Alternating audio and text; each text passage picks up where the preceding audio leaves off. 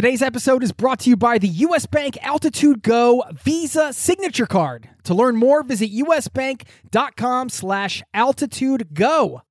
Today's episode is brought to you by Wise, the account that helps you manage your money around the world, which is huge for travelers. I've been a customer and a fan for 10 years. The Wise account helps you send, spend, and receive in different currencies fast, and they do it all without hidden fees or exchange rate markups. This service has been so critical for me in my life as a traveler, as a nomad, as somebody living abroad. And you can join 16 million customers and learn how the Wise account can help you out on the road at wise.com slash travel. That's wise, W-I-S-E dot com slash travel, or download the app.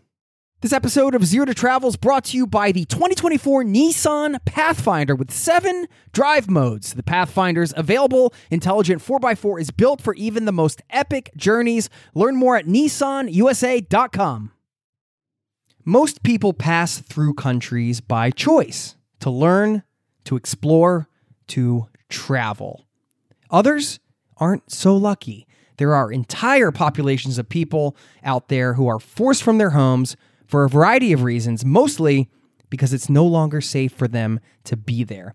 Today, you're going to hear an incredible story from one such person and how her illegal stay in Norway became a public event which reached the highest levels of government and eventually led to the creation of a new law. We'll also discuss the future of global migration and the important role that entrepreneurship can play, advice on how to flip any negative associations you may have with travel, how one small act of kindness can make an enormous impact, and so much more. It's all happening in today's show. Right now, strap on in. Thank you for being here, and welcome to the Zero to Travel podcast, my friend.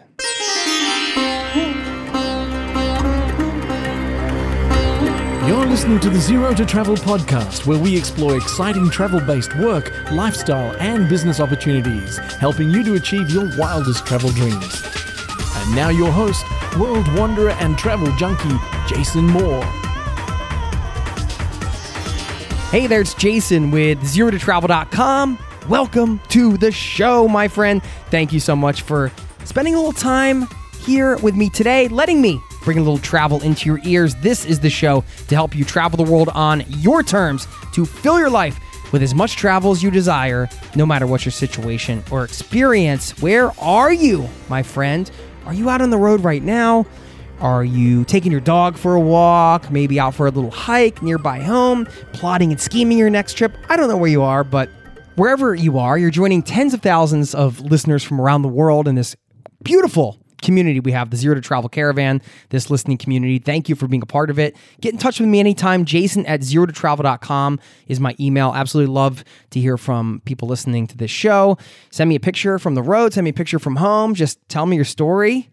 Tell me what's up. And uh, of course, if you haven't signed up over at zero to travel.com yet, uh, giving away right now an exclusive audio bonus the three best ways to save money for travel. So you can grab that and, of course, stay in the loop with everything we have going on off the podcast. Today's show is one of those shows that um, really makes you appreciate what you have as a traveler, as somebody who can freely move about the world. And I was uh, just thinking the other day, I do live here in Oslo, Norway. It's been raining a lot.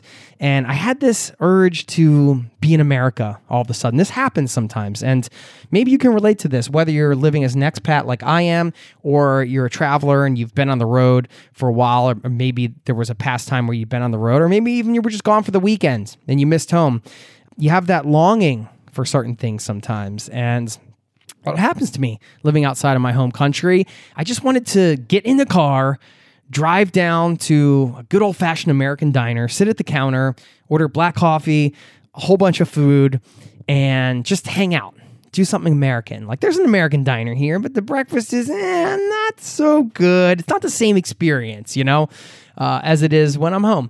So I, I, sometimes I get these flashes of things that I crave from home, and that can be hard, and it can kind of send me down this sort of spiral of like, oh man, I would just love to be there right now, doing these like real specific American e things. I think you know what I'm talking about. And then I meet somebody like Maria, who was my guest this week. We got to meet in person. When I got her email, I was like, wow, this is such an incredible story. I can't wait to talk to her and share this with you and talk about dose of gratitude because I was thinking back to my time learning Norwegian when I was in class here trying to learn Norwegian. Um, I'm going to pick up with that story in a moment. I first quickly I have to thank Tortuga Backpacks for supporting today's show. If you go to zerototravel.com slash Tortuga, that is the link that will not only take you to all the backpacks I recommend and the travel gear I recommend from them, but you also get 10% off by using that link. Now, I've mentioned the promo code many times on this show before. They're doing away with the promo code. So just use that link, zerototravel.com slash Tortuga. That will get you the 10% discount. And also, you can check out their stuff. You can check out the stuff I recommend. I was just out yesterday it was pouring rain like i mentioned. I had my tortuga outbreaker day pack. I'm always impressed by how much that holds and how packable it is. And i love the material. They use the sailcloth technology. So even in the pouring rain our stuff didn't get soaked. And that's a bag i use almost every day. And the full size Outbreaker is actually my go to travel bag for any length trip three weeks, three months, or three years. They also have packing cubes, a whole bunch of cool stuff. If you're looking for a gift for yourself or for somebody coming up this holiday, don't look any further. Don't waste your time doing a bunch of research. Just go to zerototravel.com slash Tortuga. You will also get that 10% off when you go through that link and you'll be supporting my podcast. So thank you so very much for that. And thanks to them for supporting this show. Now, let me get back to this story really quick. I remember being in Norwegian class and thinking, oh, man, this is such a struggle to learn a language. And having fun though, and understanding more than ever that I'm here by choice because a lot of times I'd be sitting next to somebody from Syria, for example, who was coming from a war torn country. They want to be home. They can't be home because there's this raging war going on. Um, they even maybe have family members who have died. Uh, it's affecting everybody over there. And this isn't political podcast. We're not talking current events or anything like that. But this stuff happens all over the world. People are forced from their homes for a variety of reasons, as I mentioned at the top, whether it's war, whether it's um, some kind of dangerous situation for them back at home, for whatever reason. Uh, it, it just happens. And it also happens like it did for me. It's by choice. I'm here by choice. I get these, you know, big reminders in in my face, like meeting Maria was another great reminder for me like yeah okay it's okay to miss home sometimes. I don't want to diminish some of the struggles about living overseas or being gone for a long time because it's important to acknowledge your feelings about things but at the same time also balancing it with that gratitude uh, and understanding hey like per, from my personal experience i'm here by choice a lot of people don't have that choice. And we also are lucky that we can travel. A lot of people don't have the ability to travel. They don't have a good passport. They don't have uh, the circumstances that allow them to travel. And these are things that can always keep you in check if you're having any struggles around travel or um, your situation or whatever. You can always remember hey, if you're listening to this and you have a passport that allows you to travel, you have opportunities to create travel for yourself. You are certainly one of the lucky ones. We are some of the lucky ones. So, on that note, I want to share this incredible story with you. It's so inspiring. I know you're going to love it. Please enjoy my interview with Maria. And on the back end, we'll talk a little bit more about migration. And I got a powerful quote to share with you. So stick around for that. I'll see you on the other side.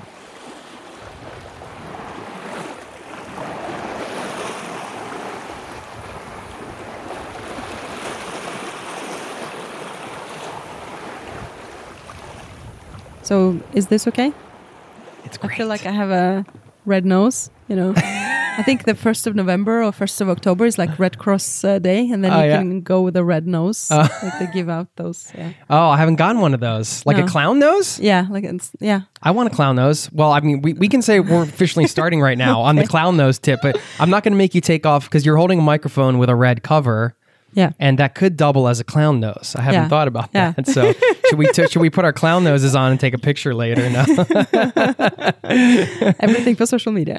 I'm so excited to be sitting in a room in person here with uh, the author of this new book, Startup Migrants. And we're both here in Oslo, Norway. I'm with Maria Amelie, and I want to say welcome to the Zero to Travel podcast, my friend. Thank you. I'm very excited to be here. I also want to say you have a wonderful smile. I didn't Oh, tell you that thank yet. you. But uh, we have got a lot to discuss today because um, your background is. Weird. Well, it's just interesting and different. And when you emailed me, you talked about bringing this different travel perspective to the show. And I mean, as I was reading your email, I was getting more and more excited because, you know, at the end, you're like, oh, if this is, uh, I forget what you said exactly. You're like, if this isn't, um, if you're too busy or whatever, don't worry. And I'm like, no, no, I'm not too busy. This is like, this is going to be awesome. We're going to meet up and talk about this stuff because there are so many important issues here. And also, so many things that pertain to the world as it is today. And I think um, in our minds, we can get a little bit locked on what we think the world was and what it actually is right now, and how migration is um, changing the world. And there's a lot of issues we're going to discuss around that. But I think, of course, the best place to start is going to be with your background because this is kind of where everything starts for you, right? So you came to Norway in 2002 from the Caucasus. So I was I was born in uh, Caucasus in uh, um, a small place called North Ossetia, which is part of Russia, but its own republic.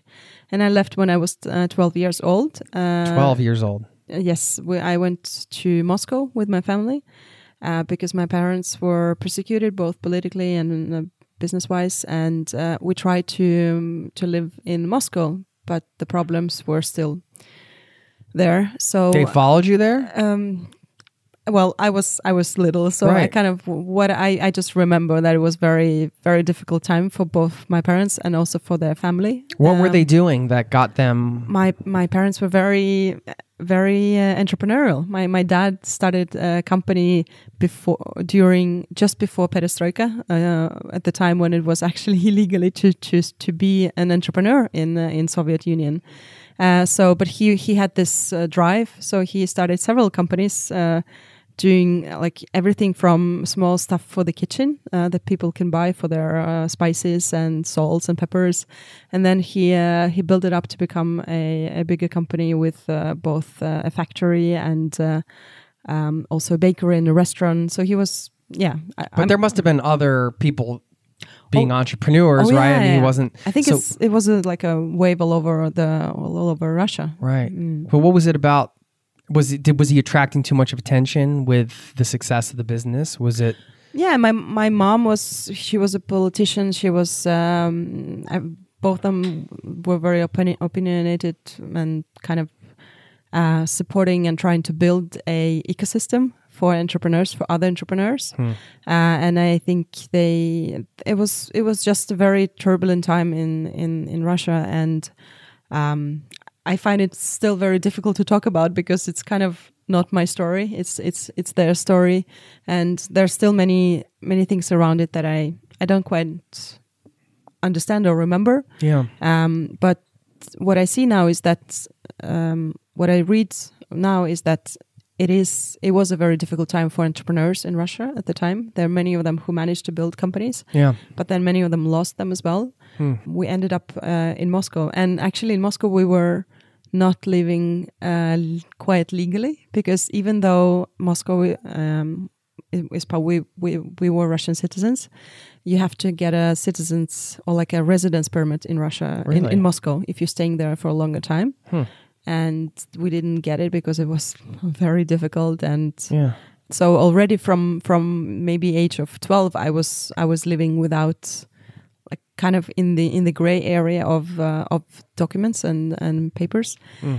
um My, how that trend continued, huh? yeah, we'll get into that. at that time it was a lot of terrorism happening as well in in russia Yeah. uh, there was um also chechen war it was uh, a generally difficult time for the country i think we were actually discriminated and we were called um people from uh, of caucasian nationality uh, and it was difficult to get a job uh, in the um, ads in the newspapers you can read uh, we have this apartment available, but we're not renting out to people from of Caucasian nationality. And in Caucasian They is different in that, American, uh, but it's in right. in in uh, in Russia it meant people from Caucasus from this area Yeah. because people there was so much terrorism. There were several buildings that were been blown up during that time. So. Yeah, it was it was a lot of uh, Hmm. discrimination. I, I think it's much much better now. It's it's it's changed so far as I know. Um, so we were basically it wasn't a home anywhere, um, and we uh, decided. My parents decided to apply for asylum in uh, Finland. So we went first actually to Finland uh, in around 2000. Well, before we get to this, I just Yeah. wanted to ask you: Do, do you have any siblings? No, that's Okay, so that's it's the me. three of you. Yeah. I mean, I think it, it can be scary for a kid to all of a sudden feel like you're losing a certain level of stability. You know, were you getting that sense at that time before you went to Finland? Like things, you're obviously around the stress at the home. I'm sure your parents are having conversations in in front of you. Like, how did you feel as a as a 12 year old in that time? um very helpless and also very grown up like you have to take care of your parents kind of like stealing a part of your childhood in a way. yeah i think so and and Not, not by their not, not they not, no, by their fault. no exactly. just by circumstance is what yeah I mean. yeah and i think when i meet uh when i meet kids who are uh, who have been refugees most part of their lives i don't they i don't look at them as kids I, I, they are often tiny grown-ups who have experienced so much. Um, and sometimes um, in this situation as a as a as a kid you have to you see your parents hurting and you don't do not want to show them that you're hurting too because then they will be more sad. You felt like you had to be strong for them. yeah so i've i've i've learned th- through that. I've learned to be strong and then eventually i learned to express my feelings too. So it's all came Yeah, in, in okay. balance. But it took it, it took a while. Um and i think it's also um makes you like eventually it makes you very resilient and you get to know yourself when you're in a very tough situation Yeah. um and i'm i'm happy i had this journey but i don't want anyone else to have it right. This is always the tricky part about a journey like this, right? Because it makes you who you are and all these wonderful things that you're doing and that you've done in your life would be without this journey. But at the same time, does that mean, like you said, you don't Yeah. want to you, you don't want to wish these hardships on somebody somebody else, like being discriminated against, being uh, you know, forced to leave your country and leave all your businesses behind and things like that. Um, and it sounds like your dad was making an effort to, you know, help other people in that town. Yeah, he was and- creating jobs for refugees, Right. In, in where we uh, in in the city we lived in. So it was such an irony when he one day became a refugee himself. We, we all became refugees, yeah. uh, and there was different people help, helping us and different reality. So it's a total flip. yeah, So, leading up to the decision to apply for asylum in Finland, I imagine there was a lot of discussion amongst your family. Were you involved in that, or was it they just say one day, "Hey, we're going to Finland. Pack your bags. We got to get out." I think I was the one who was mostly excited about Okay, going yeah. because I and I think it was unconsciously. Um, I, I just wanted to experience something else, Hmm. and I I didn't have so much freedom uh, growing up. In what way? Um, I because of the uh, we lived so close to the uh, war in Chechnya that uh, uh, it was it was not very safe place. So I when I went to school, I had a I had a bodyguard following me, and then Really? bodyguards picking me up, and then yeah, and then some point Because they were afraid you would get kidnapped or something. Yeah, because and held for ransom because they hap- need money. that was happening a lot in that area and um, um, i read the uh, uh, human rights convention the, all those beautiful words and i kind of had this idealistic vision of europe um, that maybe uh, they will check out our case uh, they will uh, research and then they understand that we have real uh, reasons for for be granted an asylum Well, explain explain to people. I want I want to get into that, but explain to people what it means to apply for asylum because that might be a foreign concept to some people yeah, it was it was so foreign for us as well. We we had no idea. We just, you know, at the I don't think the it was Google at the time, like barely barely Google. We're Right. just trying to figure But out legally, and, and what does talk that to mean? people. You get into a new country. um, other than your home, Mhm. and then you say I'm uh, I'm asking for asylum, which means that I am basically surrendering. I am persecuted because of my faith or race or uh, political, uh, religious, or any any other uh, reasons, and I would like to ask for protection. When you move to another country uh, for work, Yeah. you have a work visa or study visa. You have certain requirements, and then you have a job offer, and and then you start living in the new country. But uh, if you are an asylum seeker, then you you just have to make it across the border and then uh, ask the police or the asylum or the authorities to to protect you. Right. Wow. Um, And and you don't know what's going to happen that day. I no, mean, you no, we just- just we just showed up uh, in Helsinki. We we took a train and then showed up in Helsinki and and said we would like to ask for protection. And um, um, that wasn't very pleasant actually because they they took us uh, to the police and then police uh, uh, went through all of our stuff. They were very very uh, suspicious of us, and then they and that's actually their procedure at that time. I don't know how it is now, but they Mhm. went through all of our stuff. They uh, interrogated us for two three hours. And then finally, after that, they said, "Okay, we you can ask for asylum. We will send you to this asylum camp in the middle of uh, uh, Finland, uh, and you're gonna live there. And um, then you're gonna go to a um, an interview. So because every asylum seeker have to go through an interview and explain the reasons why he or she is asking for protection, and then the uh, asylum authorities will decide whether you you need protection or not. And if you don't need protection, then you will be transported and deported out of the country in some period of time. And that wasn't decided during the initial interview. It's still like it's almost No. still purgatory. Yeah. You're held in this Yeah. area while they still process your case. in some countries, it takes uh, very short time, and sometimes in some countries, it's it's, it's different. Um, Yeah. But the, there's also a Dublin Convention that once you have applied uh, in one country, and then you are rejected, and you go to the next country, you will most likely be rejected there as well. So once you have applied in one European country, it's it's fixed for all. So, So- it's it's just a, So it's a challenge that, for example, in Greece they have been struggling to process all the all the refugees, all the interviews. So it's it might take it might be a different process than in, in another European country. and while these cases are processing, you're just living in this Asylum camp, yeah, asylum camp, Yeah. and they provide food and uh, yeah. You get you get very very tiny amount of uh, money to to for food and um, maybe a bus card or a travel card. And uh, we did this both in Finland and in Norway, and both places we lived in a in asylum camps with people from all all kinds of different nationalities. Someone has escaped from war, someone from conflict or politically uh, or something. People are on edge uh, because they all are unsure of their future yeah, and they have to wait maybe between one year, two years, and some people even wait for five years. Um, and people that are used to working and being productive and Yeah. so and during this waiting time, at least in Norway, there there are some who are allowed to work if they f- find a job.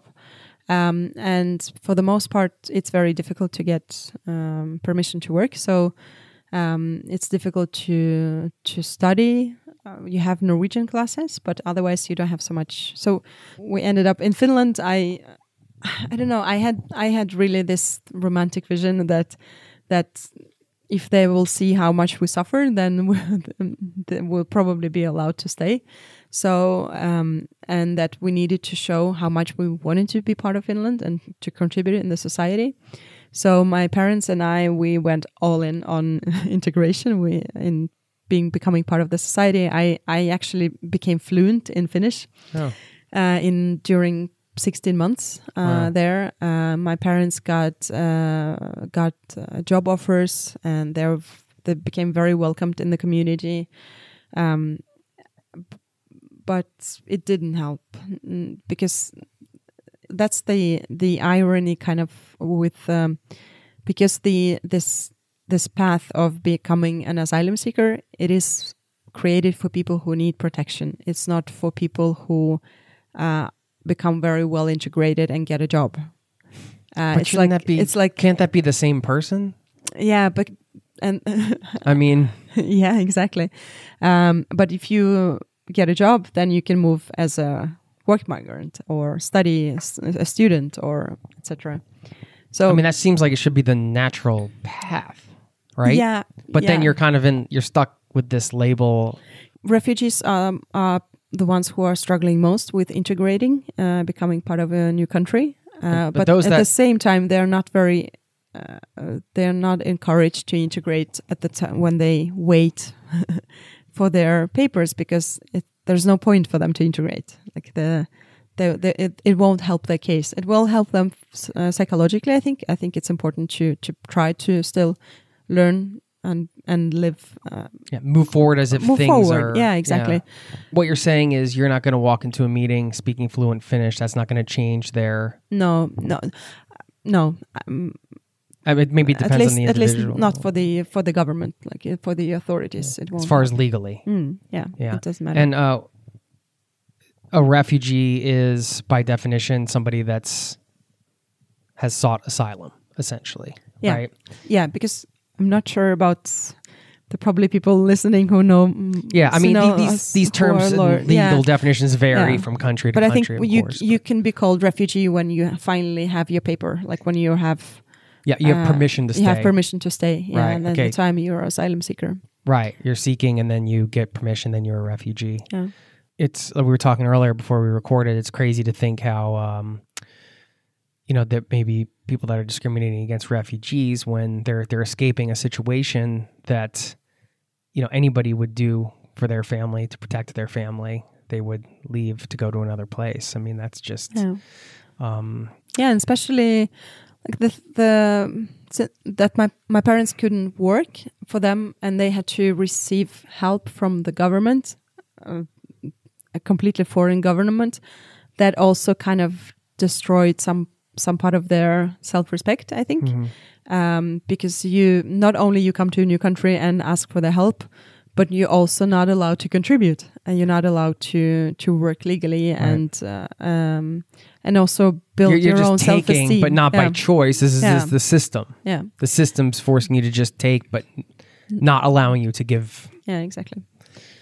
And being an entrepreneur like your dad was and creating jobs for people and things like that and your mom being in politics and everybody being super active in their community Yeah. i mean it's stealing this this part of your identity that's core to yeah this is part of who you are yeah you lost connections with all of your friends with with the family with uh, all the people you studied and worked with so that way for me it was actually easier to relocate uh, than for them because um, I I didn't have anything to compare Yeah, with. you had Uh, time on your side you could yeah. create a life anywhere yeah, and I and they could too but they were coming from something they knew right Yeah, exactly. I mean you were bearing witness to these changes in real time right? Was that hard to to watch uh, the energy or the listen to the discussions or just be a part of? I think they they really tried to do their best and help me as well. yeah. And they I um, I, I'm- I think they they did a lot in spite of um the traumatizing experiences they had to deal with on their own in in the asylum camp. hmm Um, so my my mom was like the first day I was gonna go to. In Norway, if you're an asylum seeker, you can go to school, and it's no problem uh, until you are around um, 16, and then after that, to go to the next level, you have to be granted uh, permission to stay in the country. Uh, so I was I was between 15 16 and they said no you can't go to school and I was like what how how is it possible no you have to wait until you get your papers and then you can you can start your your this what is was it, high school now or- in norway or, Yeah, that was in 'cause you guys you guys left finland sorry I'm, I'm jumping. no that's okay but Yeah. um but you Yeah. you did not get permission to stay is that what happened Yeah, so in Finland, I was not. Perm- we, we we didn't get permission After to stay. Um, probably because I mean it's it's difficult. Um, um, could it be luck There- of the there were- draw you meet with the wrong the person and people like who nah. are coming maybe from the neighboring from from the actual war, like from Chechnya, Yeah. not from the neighboring republic. Like we were, they some of them were were granted permission to stay, and because it's it's kind of like a political decision f- coming from upstairs that Yeah. that okay we can grant them but not them people from that area but not Right. from that and area just so we kind of fell between all all chairs actually. okay. Yeah. So then you just Yeah. packed up and you're like, okay, guys, on to the next country, and then you. Oh, that was that was not our first idea, but we just um, our friends in Finland they were very they tried to support us. They gathered lots of uh, signatures in our support um, and tried to talk to the asylum authorities, but it didn't succeed. Uh, so they like either you go back to to Russia or you go somewhere else. Right. Um, and how how I mean, you guys so were there long enough was that you learned. it was very it was very like it, it was a decision made in in a couple of days like i came home from school and uh, and my mom and dad and said like okay we packing we're leaving uh, to, tonight so uh, and and th- for me it was it wasn't the first time actually we've been in this kind of situation that i just it was maybe third or fourth time i had to just okay we have to pack. So i've okay it's a it's a bad and a good thing but i'm really good at packing really fast. Uh, even if i have like apartment full of things i will know what to take with me Right. uh, what are the important things. So i we just packed everything and then and then we we left. And we didn't it was i mean we had no idea what we were doing. Like no there's there's so many rumors in the um, communities in the asylum camp communities and you have no idea where and no one is right. Like you're once you enter and you apply for asylum you're part of this never ending circle of and you you don't know how to get like the only way to get out is go back to to your country. And maybe eventually when things uh, become uh, better there maybe you can do that but if things are as bad as when you left so it's like there's not an option so well, what there else, must be what else can we consequences. do Are there consequences if you go back to your country too? Because then they're like, hey, where have you guys been? yeah Obviously, yeah that that too as well especially if um uh, yeah especially if you come from from more close countries Yeah.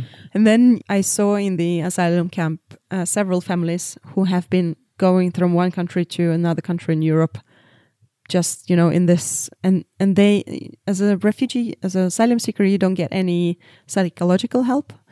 I mean, you can ask, but it will take a while for you to get it in in the guest case scenario, and then it won't be. You need a translator, and so it's not it's not very easy easily accessible. So you don't have actually someone to talk to uh, who can help you to figure it out, and then you you cannot afford. You have um, s- some certain hours uh, to call a lawyer, but then it all disappears. Like you had, I think we had like ten hours or something free lawyer help, and then free legal advice, Yeah. and then we had to pay on our own. So you kind of Yeah.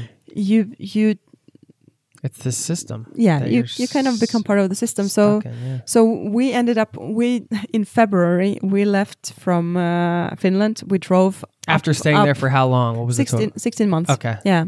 Uh, so we drove up to the north because uh, we're thinking, okay, Norway. We, I don't. I have no idea about Norway. we go there, um, so maybe they they will listen to our case. Uh, and then we went to up in the north because my, my parents were terrified to cross uh, more borders than necessary illegally because we could have gone through Sweden and then to Norway. Oh, I see. Yeah. But they're like, no, no, no. We go, we go Just to the over one. Yeah, we Yeah. go to the north, and They might not let you pass through Sweden, for example. yeah, and once we crossed the border, Yeah. um, my mom was unconscious in the front seat. My dad was uh, driving. I I was very sad to miss my friends in Finland because that's that was actually the first time in my life I I I had I gotten to know people and I had friends and I went to the summer camp for the first time in my life. I had this amazing freedom. Yeah. You felt Um, this freedom you didn't feel at home. no, you no. didn't have to walk around with bodyguards and this Yeah, type just of stuff. like- yeah. Be a kid. Right. Um, and my and first thought, taken away. That's my first thought when I when we crossed the border to Norway is it's just Finland is very flat, Yeah. right? It's super flat, and then it's it was it was like Lap. We were driving through Lapland, the Rovani- Rovaniemi, and it was beautiful, lots of snow. We even, um, I, th- I think we met some like, I think deers. What do you call them? Reindeer. Reindeers. Yeah, they're very cute. We're just standing in the middle of the road. and then we come to Norway, and the first thing I see is is water, and then I see lots of uh, mountains, not very high, but mountains, and it was it was so magical. It was dark, but it was a lot of light from the snow, um, and I thought, oh my god, this is like um, where I come from, uh, Caucasus, but it's even even better because uh, I've always missed to have sea uh, to live by the sea. Yeah. Uh, and then my second thought is, I'm not gonna even try to learn Norwegian because, or even get some friends because what's the point? We're gonna, we're just gonna have to leave again. Like what? Here I am, That's a still lot in for a Norway. Kid, like teenager to, to Yeah, take on uh, with no psychological support. No, I Not- think and you don't even have a sibling to kind of talk with about either. no, so it's no. Yeah, it's a lot going on up here in your head, right? It is, a- and that's why that's why uh, all this time I've been writing a, a a diary. I had a notebook, and I've been writing. Hmm. That's that's how I managed to accomplish to write my first two books, is by uh, going through all my notes, um, and uh, so so this notebook kind of became my best friend, uh, who I could talk to anytime and nobody was reading it. I was very sure of it, and uh, I I just I could write about anything I wanted to. So that's why when I um, at some point I actually did a course. I did um, a project with uh, Save the Children here in Norway, where we went to the uh, asylum camps and we taught um, kids on how to how they can write Oh. and how they can write diary and maybe even Hmm. write an opinion piece in the newspaper. Um, because I'm thinking it's in such an, a difficult situation, and if you don't have anyone to talk to, paper is your best friend. like tr- at least you have that, so yeah. uh, you can draw, you can write, you can yeah. Hmm. That was your outlet. Yes, And we're looking at two of your books right now. The one we're going to talk about the most today is Startup Migrants, which uh, you've been kind enough to bring me a copy of. I want to continue on with the the Norway story because that that ties in with this other book that we have here. It gets even crazier for you. I wanted to mention in Startup Migrants, at some point, uh, it said in the book that seeking asylum in Finland was you thought was one of the worst mistakes that your family Yeah, I- made. Do you f- I mean we we, we didn't feel that? uh, we didn't have any alternatives. I think the uh, asylum path was the only one It was your greatest had- mistake, is were yeah, the words in the well, book. the yeah. only one we had. Um, and later in life, I've met people who are living in difficult conditions in their home countries and who say, maybe I will apply for asylum. And I always say, please don't. Like if you if you have any other opportunity to get out of the country and go to Europe, uh, don't apply for asylum. Try to Do it a different way. be a student try to get in as a student try to get any job like anywhere in in european union for example or uh, because then you have you you're not becoming part of a system that is Right. very uh, difficult and frustrating and also yeah it, it, i've seen people go become really crazy of of just you know having this authority out there who is deciding your future and just this waiting and waiting yeah. uh, i think if you if you have any opportunity to to to do something yourself to to be to go as a student or to get a, a job offer it's it's better to do that but then i so the seeking asylum is is definitely a last last option Yeah, got ever. it. Yeah, so you're saying, yeah, you were saying you wish you could have done anything uh, to avoid that. So I understand. It's not. It's not that you were saying, oh, stay in a dangerous place, but it's more like try to find Yeah. another way and use it as your last resort if there's no other Mm. way. So you got you guys show up in Norway and Yeah, we show up in Norway. In, in it's winter. It's February. It's minus twenty degrees. It's cold. Lots of snow. yay. Yeah, and then we uh, apply for um, for asylum there, hmm and uh, the police is like super confused where we come from. Um, and we they sent us to Oslo. We spent some time there in the asylum camp, um, waiting for the interview, and then they send us to another asylum camp where we stay for a couple of years. Yeah. So that was uh, couple years. And did you still not learn Norwegian? And were you still kind of like, hey, I'm not going to do all this because at what point did well, you? we arrived to this asylum camp spring 2002, um, and my birthday was coming up. I was becoming, I was going to become, I think 17, 18. And then this message came about me not, I, that I won't be able to go to school because I'm too old. Yeah. if I would go to the next uh, to to to school, I need to get my papers in order, and then I can go to school. And yeah, so I I suddenly had this realization that this is it. This is my life. I'm gonna be here in the asylum camp with my parents, with all the other old people, um, living every day, going to a Norwegian course twice a week, uh, not being able to work. Library was the only place I could go to to you know just even see Norwegians. Yeah. um, so I I just like realized that it's not good enough. It's not. It's I will not let someone decide uh, how my life is going to be. Uh, I am going to decide myself. Um, even though they, my life has some certain limitations. So, uh, and I think my parents were part of the reason why I was I wanted more. Like I wanted, I was determined. So my my mom was like, "Ha, you're not going to go to to school. We need to do something about it." So uh, we managed to get a meeting with the principal at the at the local school, and he said, "Well, you don't speak Norwegian, and we don't have uh, we don't have any space for you in the in the first class. I don't know how how do you call it? Um, videregående.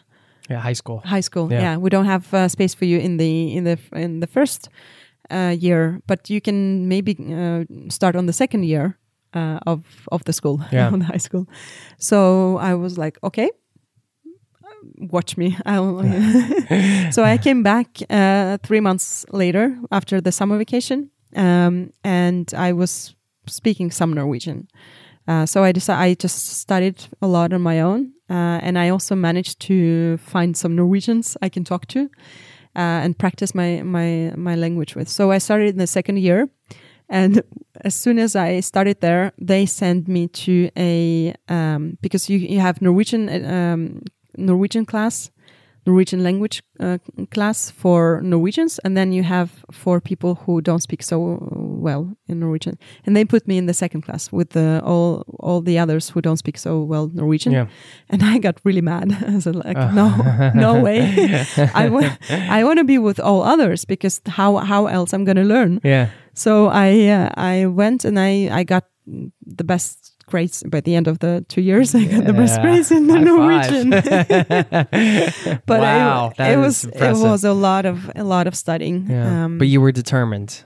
yeah, and also I think it's also helped that I learned Finnish first because I I I understood how to learn languages. Okay. Yeah. So um, That's an important point, I think. I not not one I fully grasped until I learned Norwegian to the extent that I've learned it. But I realized afterwards, I'm like, oh yeah, this is just learning another language is a skill yeah in itself, like how to how to go about learning it. Yeah. And then I I can see how a second or a thir- I should say a third or fourth language could be easier yeah I think so. each time because you're you've at least had a refresher on like grammar and sentence structure and then you can kind of make comparisons to two other languages but Yeah, you already know a lot of words in another in a new language because you you can recognize, especially like Norwegian. Now you can go and learn German, Yeah. and there are many. Can I? Yeah, you can. there are similar Oh. words.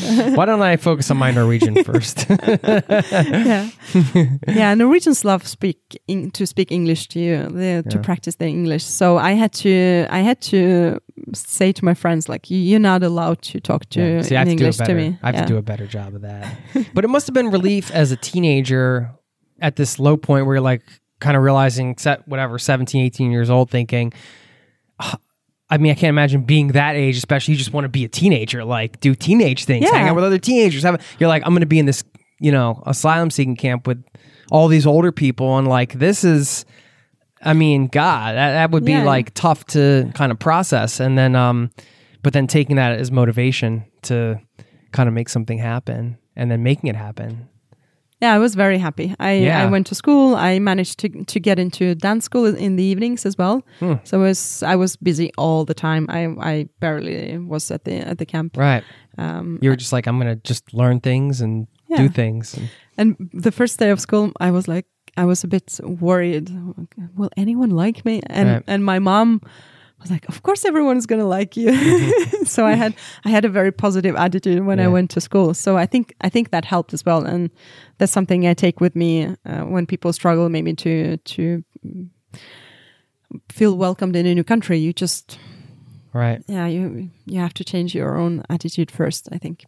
Fast forward a little bit. I mean, you live you live in Norway for a period of time, Yes, but you're not. and then stuff happens. yeah. So, because I'm looking at this book right now, you want to explain the background of this book? It's uh, It's ulovlig norsk, illegally Norwegian. illegally Norwegian. How old were you when you wrote this book? I was 24. Okay. Yeah. So people listening that are outside of Norway won't maybe know what this is, but this was a big deal in Norway, Yeah. right? Yeah. It was um, Talk about this time in your life. In 2004 we got the final rejection letter from the asylum authorities in Norway After being here and going to for school for 2 years. Yeah. Yeah. Uh, This thing same thing again. Lots of signatures and our support, lots of campaigns. Nothing helped. Um, and I again um, also my mom actually uh, she said to me you know maria our situation is very unsure here but i think you should apply to university anyway uh, and i said like no it's not how can they admit me if Right. we're not even allowed to be in the country Yeah. now How does that work? yeah and she said no you should apply like you, you what what do you've got What to do you have lose to lose, right. yeah yeah uh, so I applied and I wrote that I don't have any papers. I don't. I, I actually I attached a letter to the to my, to the application and said I don't have any letter, um, any citizenship, any passport right now. I don't have anything, but I really would like to study, and I wanted to study social anthropology. Um, and the and I sent sent it, and during summer of 2004 um, I, I I got in on my first choice of the university uh, which was 700 it- kilometers how is- away how? I think um, what happened is is that during the high school I got my uh, I got my all of my documents. I, I, I took the extra exams I needed to Oh, take. okay. So, you had all the paperwork that I had all gone the through the classes Yes, and everything. and the principal at that at that school, he knew that I was in the country without any permission to stay, that I was Yeah. rejected. But he said, uh, you know, you studied so hard. I think you should get a diploma anyway. Hmm. Um, so the diploma I got, it has my my social security number, my asylum seeker security number. okay, yeah. Um, so we were not hiding anything, um, and um I I was allowed to stay with um, to study. I was allowed to study Yeah. with that. He's one of the many people who showed this kind of act of civil, civil disobedience in a small way Hmm. that had such a huge impact for me uh, that I still remember. So I I always People say, helping you along the way. yeah, I mean, you, yes, you can go and change the world, but you can also make a difference for a a a, a refugee, for example. And and I was I was that person. I I was nobody, but people still Yeah. wanted to to help. Um, so I like that. These tiny acts of rebellion that yeah, kind of like, hey, this person deserves this even if they don't have this legal status or whatever. It's so he by that I think the once I applied to university, they said, okay, maybe it's a rare case. I don't know what they said, yeah. um, But you got in. but I got in and I You studied. must have been jumping for joy that day. I was very happy. Yeah. and then your parents said, "Well, we're not leaving. We're just going to stay here illegally." Is that mean? Yes. So we we suddenly we had this whole community of people around us who were supporting us uh, with job. We were cleaning houses uh, and to to support ourselves and um, kind of I don't know. We're very um, kind of who respected us, who didn't look at us as criminals, or who understood that nobody chooses voluntarily to be in this situation. Yeah. We, we just stayed, and I, I I would never ever thought that I would become an undocumented immigrant in Europe. Like is it's it was it's so far away Right. from everything. But then it, But you're not going to pass up this opportunity to go to university and no, I I I wanted to study. This was your So, chance. Yeah. Um, so I moved on my own to this uh, city, uh, and I got a job as a clean cleaning private homes uh, because I couldn't I couldn't uh, work legally, Yeah. um, and I was afraid that I didn't have like my other options were really shady. right. when you're undocumented immigrant, you it's you very it's all of this. It can be human trafficking, abuse. It's uh, people not being paid. So I had to make to find like the most safest solution. yeah. How do you find that? Just word of mouth or I put an ad in the newspaper. Did you? yeah. Um, and yeah, just got got people, got a couple of clients, and Yeah. then they recommended me, and then yeah, that's Okay, how I spent and they would just pay cash and they would pay cash Yeah. and then yeah it was i i felt really bad about it because I mean, i you know yes it's uh, terrible to it's uh, to pay lots of taxes from your income but then again it's also really nice because you you pay for your opportunity to be part of a society Right. See, this is Um, important for people to hear because I mean, you you would have been more than happy to be a part of the system and pay your taxes, but they you didn't have a choice. I Yeah. mean, this was what you had to do. I, I studied for five years i got my master's uh, degree too Congratulations. in uh, innovation and technology because I wanted to to look more into that and and then I was like so what I do, what, what what I what is it I can do now I had several job offers and where were your parents living this whole um, time? they living in in another city in Norway yeah. and they were also trying to get by on their Mhm. own and I was thinking what what is my future like what is and then I started to talk to lawyers and I realized that if I go if I leave the country now and I go back to Russia to get my papers uh, sorted out that I I will be banned expelled from uh, Norway and the whole Schengen for maybe 10 years or even forever because Norway has some of the strictest uh, laws on on this in Europe if you're even one day uh, in the country illegally you will uh, you will get banned um, from from Schengen uh, so I suddenly hit me. Oh wow! So I once again I will lose my home, my friends, everything I've that has been that's made me who I am, but I will get my papers. I will I will manage to retrieve my citizenship in in Russia and Yeah. and maybe that was one option. The second option was fake passport. Should I buy a fake passport? Like I I really was considering well, what what is it what is it I can do now. and that um, involves finding some black market and No, I, I didn't go didn't go so far, No. but I just realized no, that's not an option because I will always be afraid that someone Yeah. will expose me. I don't want to live my life like this. right. Um, and then I decided, okay, I had an event with uh, with a very famous Norwegian professor in social anthropology who kind of bec- become my mentor over the years, and we've been emailing. And I told him about my situation, and then I and then I just joked. I said, maybe I should write a book about it. Um, kind of like looking at him. Yeah. and he said, "Yes, you should. It's it's now or never. It's it's a tipping point in the political debate on this on this topic." And I Use, using your story your book could be a good contribution. And the fact that he believed that I can write a book and my my story was worth telling, yeah. I, I just started writing. Um, I started writing, and I decided, Was it scary to share with people that you were an undocumented immigrant? Were you afraid that somebody would? yeah, I Did was very very careful who I uh, yeah. yeah. And I at some point it also became it didn't matter to share it because who I am, like a normal Norwegian person, uh, was a much bigger part of of my life than Yeah. than my my legal status. So it's kind of it was Right. also a bit confusing who I was. So I decided, okay, I will. Um, I will write a book, and then I went back to all my notebooks, and I uh, managed to construct a book out of it. I was thinking, shall I write it, uh, publish the book anonymously? Um, because as soon as soon as I would be out there, I will I would be exposed. So Yeah. the press, uh, the the media, the police, everyone could find me very easily. That was it.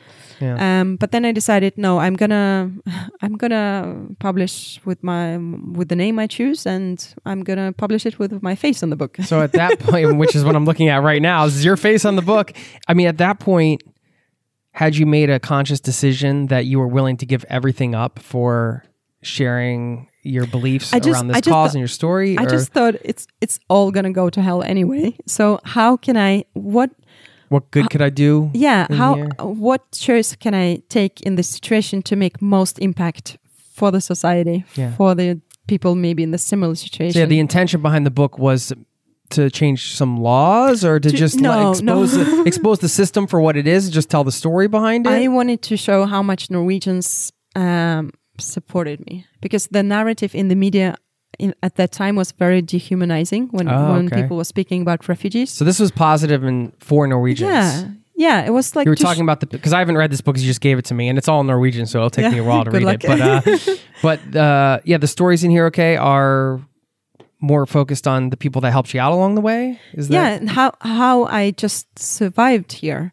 kind of to show that um, because the narrative in the media was a lot about criminal asylum seekers and by that they meant me too I- Right. I, was also They were lumping I, you I in was a that. criminal yeah Right. asylum seeker so? You wanted to share a story of a real That- person. yeah you. and someone who came here as uh, as a minor um, and in a very weird life cir- circumstances that it's nothing that i planned it's and and i don't uh, people are not living illegally because it's fun it's Yeah. because there's like what else can i do that's Right. that's what we're trying to right, all the to- stuff we've talked about yeah. today. Yeah. so I wanted just to show everything. So it's it's very, and I, I wanted to show how angry I was with in meeting with asylum authorities, how exhausting it was, um, and also show how how much I love this country, how how I, how it just it became my home. Um, I I I, I don't ha- I didn't know anything else. That's that's what I knew. Like Norway. So you found a traditional publisher here in Norway. So yes, we the professor. uh, this is gutsy, Maria. I gotta say, I really admire It's more like the an American story, right? here. Not It's- not a very Norwegian Scandinavian story. I think. well, I mean, the guts it takes, and you put your face in the book and just put it all out there. yeah. Uh, really, really a beautiful thing. Uh, what a beautiful intention behind the book too. Uh, okay, so then ta- tell people what happened. I published the book uh, a year after. Things went uh, crazy, right? September 2010. And what did your publisher say? Like this is going to be insane, or were yeah, they just they, like, they were very. Um, they realized that I was in a very vulnerable situation, so they were very considerate. Um, and I'm very grateful for them. I have good connections with them still. They could have uh, they could have said, "Oh, this is going to be a bestseller. Let's use her." right? But they were very. They met my family. They talked a lot whether we wanted to do this or not. Um, they were considerate Yeah. of your individual circumstance. yeah, and I think it's important to for publishers to to think like this when they publish nonfiction books, biographies. Your parents must have been. What? How did they feel about it? They they wanted me to write the book and solve. okay, so you guys were all Yeah. on board. Yeah, you put it out. They, it does They become. supported me as well. It did become a bestseller, didn't it? Yeah, it did become a bestseller in Norway that fall, fall of 2010. I And was uh, a lot of in the media. I was very. I didn't know what was happening. It was like a whirlwind, we would say. It's Yeah, just it's things just, happening um, all the time. I and then I got a prize, Norwegian of the Year, Really? yeah. From uh, from a magazine. They, Okay. Yeah, in 2010, and I was that that gave me even more attention. Um, and then in January 2011, I went to do a lecture at School of uh, Nansen, uh, and Nansen is a great Norwegian hero. He's also one of the people who uh, who made UN uh, happen, uh, and he was one of the people who who helped people without citizenship in uh, uh, in south of Russia, Armenia, Georgia, that area, with their passports Yeah. uh, in like 1900. Um, so he was a very important figure in Norway, and there was very great honor to be invited to do a lecture there. And I did lecture, and I, we went with some friends out on the street just to, to go for a tour. And then there were two cars that just suddenly stopped in the middle of the street, and I I was just like I was happy. I was talking. I didn't notice anything, and then suddenly there was a this policeman uh, this man standing in front of me, and then he showed me his police badge, and he's saying, "I'm here to arrest you." and I thought it was a joke. Right. Seriously, I thought someone pranked me to Yeah. to, to film it. Because at that point, how many months had the book been out? uh, around six months. or Okay, something, yeah. And so you've been doing all this stuff, and nobody's come No, to, to and- arrest and- you yet. and you would think it would happen. Yeah, and my lawyer had sent in uh, a um, a letter to the police and to the asylum authorities asking for uh, an interview, so I could give an interview, and so that could they could consider my my application because when I came to Norway, I was I was just a part of my parents' application, so I never got to tell my story. Mm-hmm. I see. Okay. So my my lawyer asked for that, and we didn't hear anything. Yeah. So it was like, okay, they're probably thinking.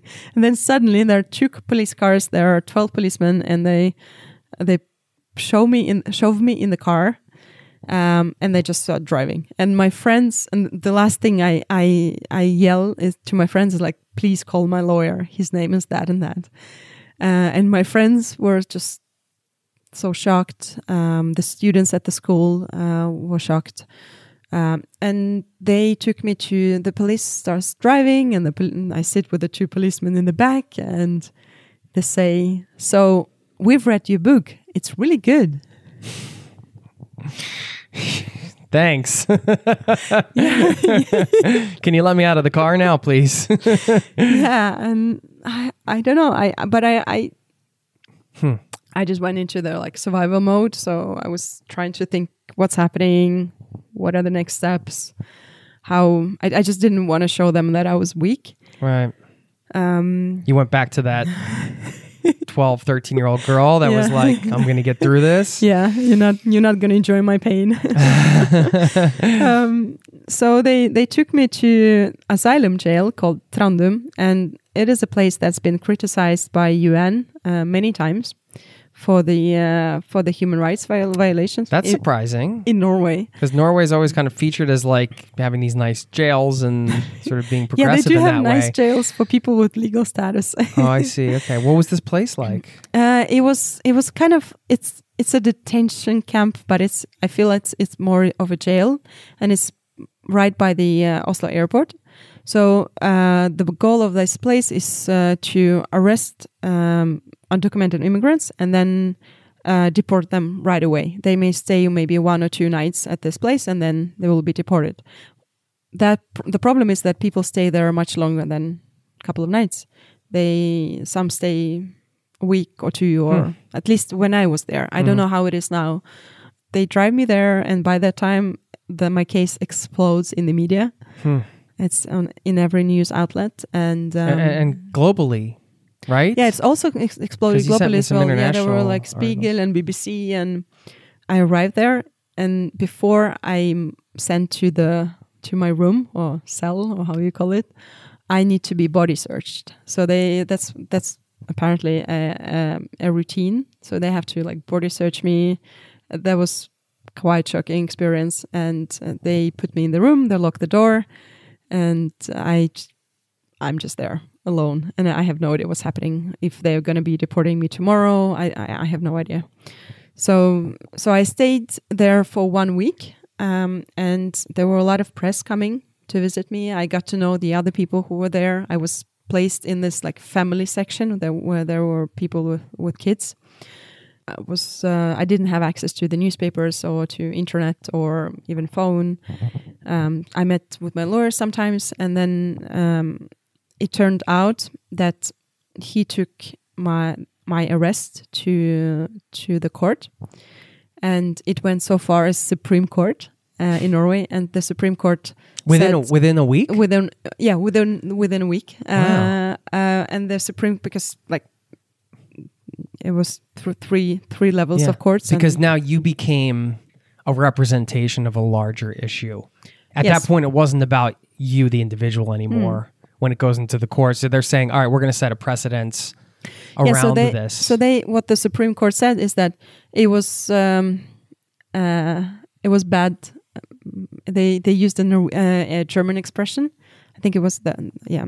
I'm not gonna finger fingerspitzgefühl to arrest me. Um, they could have just you know called me in for an interview and see, so- yeah. told me that they need to deport me. Yeah. So I was very happy about that. That they the they They acknowledge that that was wrong. That was Yeah. handled in uh, the wrong way. yeah. So they let me out, but they still said we need to dep- deport you suddenly. Um, we don't know when. and by the time the prime minister of uh, uh, Norway was in the media against me, like personally saying that he was that um, that we need to deport deport her. What happened is that there was this tech magazine who read about my case, and uh, in one day, like they discussed it in the meeting at nine o'clock in the morning, and then by the two o'clock uh, the same day, they decided we want to hire you. So they they've never met me, but they decided we want to hire you. Like we don't care about the politics, but we we- so ha- sweet. I don't know. I, I sweet is probably the wrong word, but it's making me tear up a little that there was people getting in a room trying to figure out like another example of like some of that help, right? Like how can yeah. What how can what we keep you do? Maria here? This is wrong. Yeah, yeah. they- They're like she's she can write. She she works with tech stuff. Why, why not? We'll she's find a, a place talent. for Well, her. yeah. Right. So I so they they threw themselves into this the whole very unsure landscape of what my life is going to be. right. Um, and that actually saved me. I think that and all the demonstrations on the streets, there were so many people out there supporting uh, supporting me, and also People were marching supporting other people who were in the similar situation. This So must have been of- surreal. it was surreal. It was in this asylum jail one morning I woke up and I was like, why is there so many people outside? And then apparently nobody told me there was demonstration outside in like in support of me and other people who were at uh, Trandum.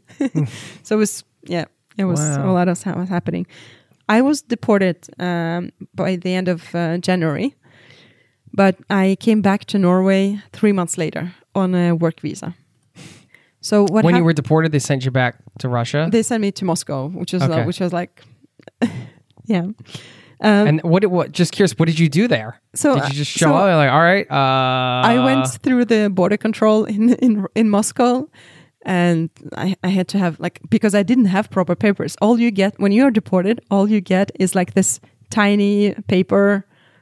Uh, just with a with a stamp and that says you can take this and go and get a passport at somewhere so it's very and then I wasn't from Moscow, so technically they should have deported me back to, to Caucasus, where where Right. some maybe someone I knew was.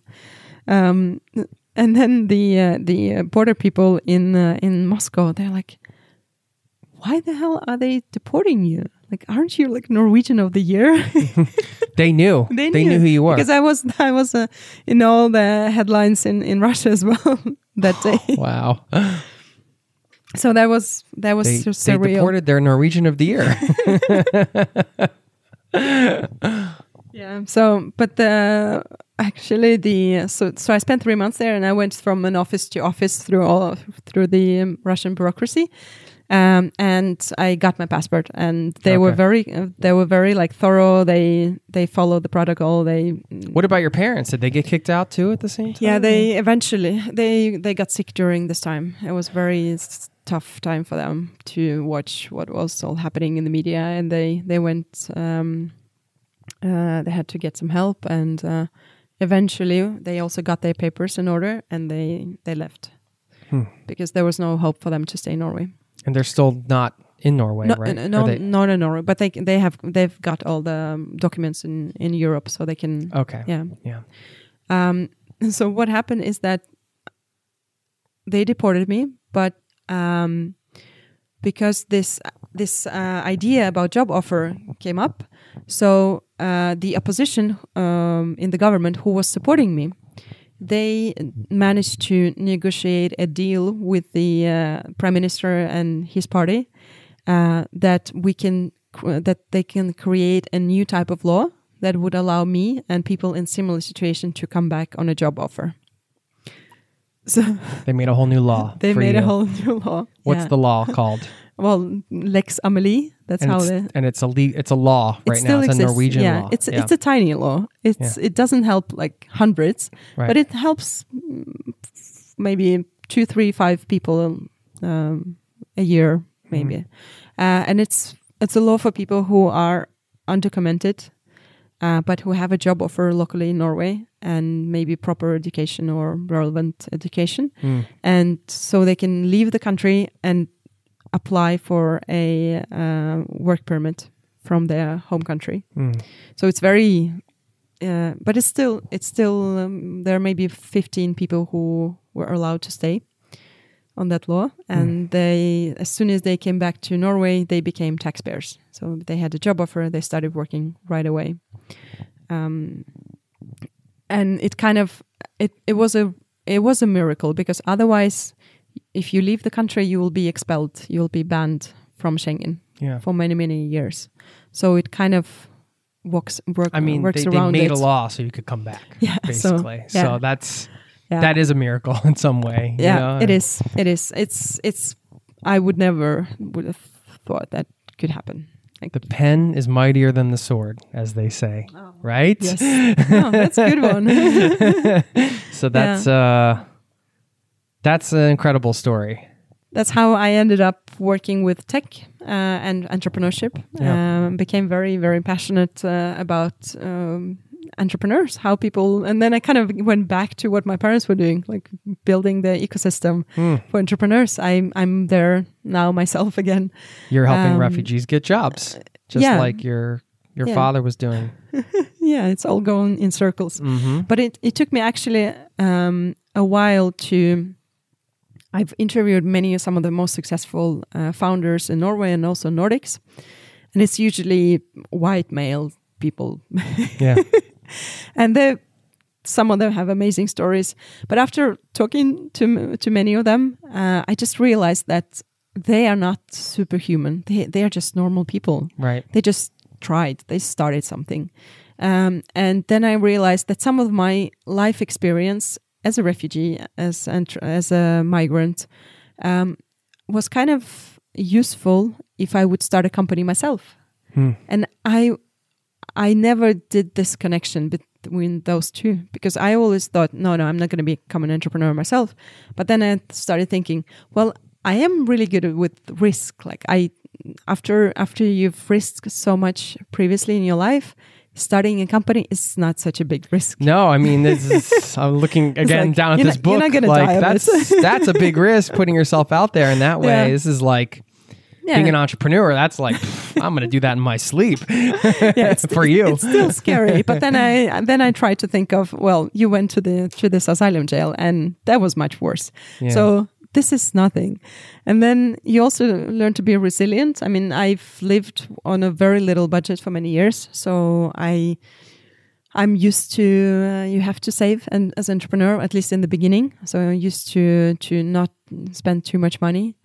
Um, and also you see new solutions. I i noticed that because i have my perspective of uh, i have like i i can i can look at the world through very different lenses. I can look at through a lens of someone who's who was undocumented and how what does it mean to not have papers in the society and then i can look at it as a norwegian uh, and then as a someone who is a refugee who has come from totally different conditions Yeah. so that th- to being able to view every problem or challenge or innovation through these three lenses, I think helps to create some new products, new um, new technologies, new ideas. Yeah. Um, so I, so yeah, so that's how I ended up thinking of writing more about uh, going back to migrant and refugee theme because I was away from that for many years and was all in tech. Uh, but then I decided, hmm, I thought there are many migrants in Europe, and many of them are very entrepreneurial. Uh, what are their stories? How how do they contribute to uh, to the economy of Europe? Um, and then I realized we found a lot of stats on um, that migrants are very entrepreneurial, Right. sometimes even more entrepreneurial than the local population. Uh, but because of this um, negative narrative around migration, we often don't hear their stories. The stories of people who succeed, who who come up with something and have used their migrant background to create something. Yeah. So when you say um, migrants, just to be clear, to create context for this conversation, because we're going to be talking about your work with startup migrants now, and I think some of the issues around that. And also, I want to come back. We can circle back to this at the end, but um, I want to talk about how your experience going from country to country as a refugee. Um, you mentioned in your original email how that's kind of changed your travel and how you now had to kind of hack travel for yourself in order to enjoy it, which I understand if you're forced to go from country to country, that's not an enjoyable thing. But when it's a lot different to do it for pleasure. We can talk about Um, now if you want. So, well, no, I think I think we should I think we should come back to that Yeah. because we're getting into um, some of the dialogue around startup migrants, which is your the book you have out now. And by the way, that's on Amazon and that is in English. Is this other book, Illegally Norwegian? Is that in English no, as well? but Okay, I really all- wanted wanted to Okay, translate. So if any English. publishers Yeah. are listening, they can yeah. contact. Um, no, but you said uh, like one of the intentions behind startup migrants was you said there are books on migration, books on entrepreneurship, books on startup ecosystems, and books on the refugee crisis, but not a single book that combines these topics. And uh, another thing you said in the book is right at the uh, end of the intro, which I thought was a great thing. You said we acknowledge that migration is a difficult issue, but in this book, our goal is to look for opportunities. I think just that one sentence is such a huge uh, intention to put behind a book like this, and really a, a way to kind of think about what what is our intention as a society around some of these things. We think about migration or mass migration. I mean, that's kind of a, a stone cold fact. It's only going to become more of a thing because of climate change. There's just all kinds of stuff going around that affects how people move around the world. I, I just wanted to highlight that intention behind the book because I think that's also a very uh, positive intention to have when we're trying to solve these types of problems, right? There's like a couple ways to look at it. You can look at it the other way and say, well, how can we how can we stop this from happening? How can we keep these people out? Or you're saying, hey, this is a difficult issue, but um, let's look for the opportunities here. It's it's it's just a healthy way to approach the same problem, right? So I just wanted to commend you on that. Do you want to expand on anything I just said around your intention for this book Yes. So and your work? Because this ties in with what you're doing now. yes. So we uh, we started a company called Startup Migrants, and we wrote a book as well. Yeah. So it kind of all happened suddenly. Me with me and my co-founder, Nikolai Ström Olsen, who also wrote the book uh, with me. In Europe, something was happening. There were suddenly so many co-working spaces, incubators, accelerators, all this hype, hyped places to to be an entrepreneur. Um, and we also noticed that something was happening with uh, with migrants. Uh, and by migrants, we we look into we define them in three groups: migrants from outside of EU, uh, migrants in from from EU, and then you have refugees who came and applied and got their legal status as refugees. Yep. Uh, so we noticed that all three groups uh, were on the move in in Europe, and nobody was actually speaking so much about it. Um, and then after the refugee crisis, crisis, we also noticed that there were so many, both NGO, social entrepreneurs, private initiatives popping up everywhere uh, in order to help uh, refugees Yeah. uh, in some way, either to get them a job or to help them with this to start a company. So it is a growing ecosystem of um, on this field, and I think uh, we we kind of captured in this book we capture what is happening in Europe right now. We went to Jordan, to Lebanon. We went to the countries where uh, we, where many refugees uh, and migrants also uh, start their journey. Uh, and then we went to Israel and to many countries in Europe and in the Nordics and trying to understand do they care about migrants who are starting companies, basically? What do they do to empower more migrants to become successful entrepreneurs and create new jobs? Um, and we realize that it, in many countries, um, the policy is to get migrants to uh, into jobs like they they are so much also in norway they're so focused on that migrants need to get a job Right. Part of like the integration process is Yeah. that you should get a job, but they're not really educating on creating jobs. No exactly so they're not talking about uh, that migrants can also create jobs they don't need to wait for someone to give them a job they can also create job for themselves and for many other migrants and uh, norwegians and local local people Right. Um, so that's what we decided to. How can we? There are so many books on and so many material and re, uh, research on bad side of migration. Mm-hmm. But then again, if you go to people who uh, teach economy or uh, political science, they all say that uh, migration is good for the economy. Yeah. uh, when people are coming and they're getting a job and they working, they're doing the jobs and some no one else is wants, and eventually they build them up in the society. So we wanted to to look at the also positive things with uh, with migration and how can public and private sector do more uh, in order to use all this amazing talent that is in their country uh, that is uh, more uh, willing to take a risk to think differently and to start a business. Yeah. Were you done with that thought? It looked like you were I, I can talk for hours. Okay. there was this other sort of sweeping idea that I, I think it's easy to that people can get lumped into these categories, right? But within the category of migrant or whatever, I mean, you have people that don't have as many skills. You have people that were professors at university. There's all these different um, categories of people, and that's with refugees or anything like that. So, I mean, I guess the question is how, what are some of the success stories you've seen?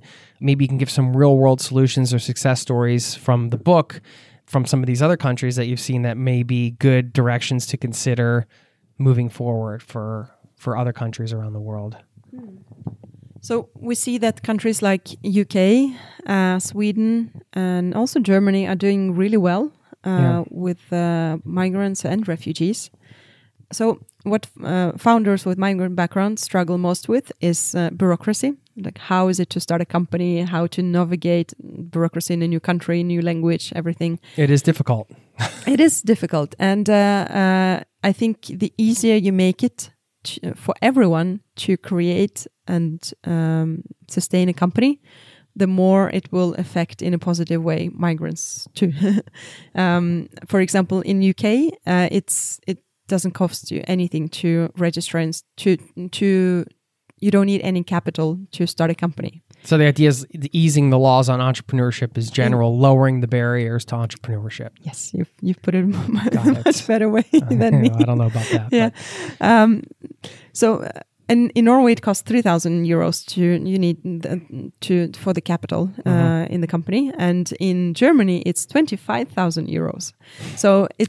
Yeah, and in America, I think I paid ten dollars to Yeah, file the form exactly, in Colorado. exactly. So it's it's kind of uh, the lower the barrier is to to registering and starting company, the more people will will do it, especially people with from low income and especially migrants. right, Um, another thing we've seen is that network is a really big challenge for, for founders from from different with different diverse background. yeah, Um, because if you you kind of you need you need people, you need an infrastructure. Uh, to you need mentors or people who can advise you and uh, clients and you need to go to conferences and etc so uh, i think the uh, local chambers of commerce we have them in norway they're, they're also in every city in germany Mhm. um, this the more um, contact between them and uh, founders with diverse backgrounds would could re- result in in I think in great partnerships yeah, um, because uh, right now, especially in, in Germany, uh, especially in Norway, it's there's not a lot of contact between between those two groups. You have someone who is doing a, a restaurant or a or a a service company uh, with a migrant background, and they don't see the value of joining a chamber of commerce if it's all just Norwegians there, and then mm, the Norwegians in the chamber of commerce don't necessarily see the value uh, don't not necessarily notice the founders with different background because they're less visible in the Mhm. society right. so it's i think being aware of each other would help a lot Mhm. Um, it sounds like you're doing a lot here in Norway to facilitate those connections, right? That's part of your work. yeah we we we're trying to we're trying to figure out and also so we want i i would love to build a tech startup around this it maybe on like governmental technology or or or more like i don't know we, we're trying to figure it out.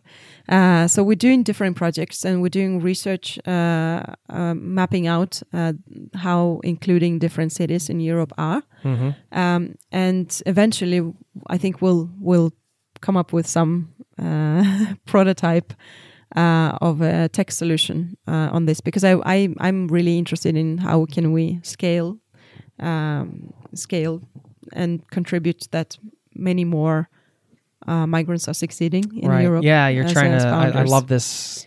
I love this the way of thinking because I mean, I, you're looking at something like Uber. You can see it com- completely revolutionizes the, you know, the shared ride or taxi industry. But you're saying, hey, like, what what can we do Yeah. in our space to make this a better world, essentially, for all involved? Mm.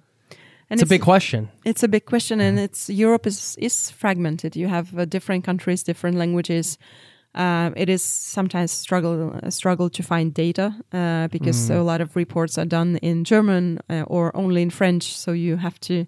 Right. So, but right now we have people on our team who speak both, uh, so who speak really well German, and then eventually we pr- probably need more yeah. more people of different uh, experience. So it's different in US. In US, you have at least one language and uh, one big country Yeah.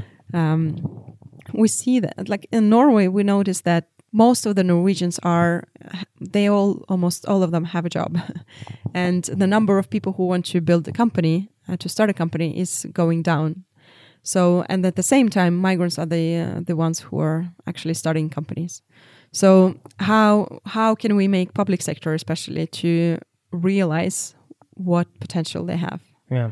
um, and one of the countries uh, who did it well is actually Israel, because they once they got many migrants who or and refugees from the Soviet Union who moved uh, there in the 90s.